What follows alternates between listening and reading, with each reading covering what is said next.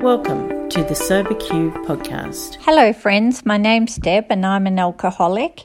My topic for today is from step three and asks How did we become willing to how did we become willing to take step three?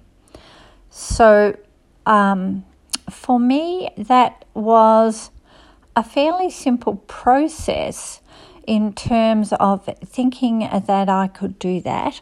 I could make a decision to turn my will and my life over to the care of God as I understood Him.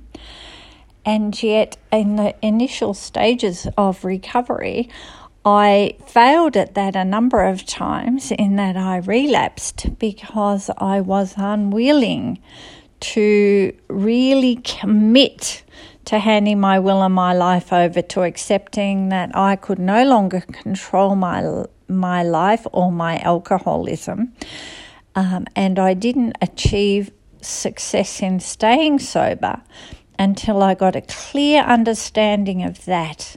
I had to really understand that this is a daily thing, this decision to turn my will and my life over to the care of this God, as I understand her in this case, and um, I and I have to remember it at all points through the day that my will doesn't work best in my life, that the will of a higher power works best for me. Now, how I really remind myself of this is I say that third step prayer every morning. I say, God, I offer myself to you to build with me and do with me as you will. Relieve me of the bondage of self that I may better do your will. Take away my difficulties. The victory over them may bear witness to those I would help of your power, your love, and your way of life.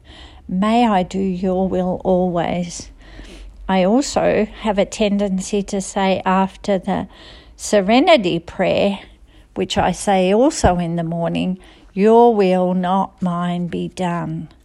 And that's very important for me because when I'm living on self will, things don't go as well as they do when I'm living on the will of a power greater than myself. When I just let life lead me, this higher power lead me in the way that is best for my life.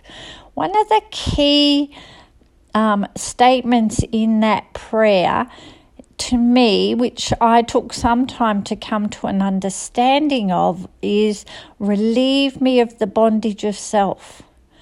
The bondage of self. I often say how alcoholism is a disease of self. Every form of self is involved in it selfishness, self seeking, self obsession, self just a a dominating feeling of self over everything else was at the root of my disease and therefore having this bondage of self removed is that is one of the major things in my recovery in me being able to look out at the world clearly and live a different sort of life.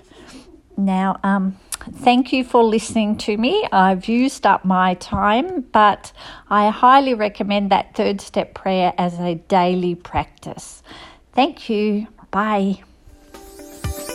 If you would like to share your experience on a recovery question, visit the SoberQ podcast website at soberq.com. Thanks for listening.